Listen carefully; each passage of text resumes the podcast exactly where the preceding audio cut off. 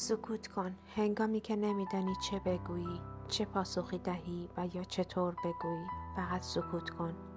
گاهی نگفتن شیرین تر از گفتن سخنان آشفته است که در لحظه تو را سبک می کند در آن لحظه سکوت کن. یک وقتهایی سعی کن چشمانت را ببندی بر حرفهای نیشدار سکوت کنی و به زبانت اجازه دهی سکوت را تمرین کند. آن روزها که نفهمیدی چه شد و از کجا بر سرت آوار مصیبت آمد کسی را مقصر نکن سکوت کن تا دلیل اصلی را در آرامش بیابی. دقیقه هایی که حس انفجار در سلول هایت تو را از درون می‌خورد سکوت را تجربه کن که ذهنت با آرامش با قلبت مشورت کند و تصمیمی درست بگیرد.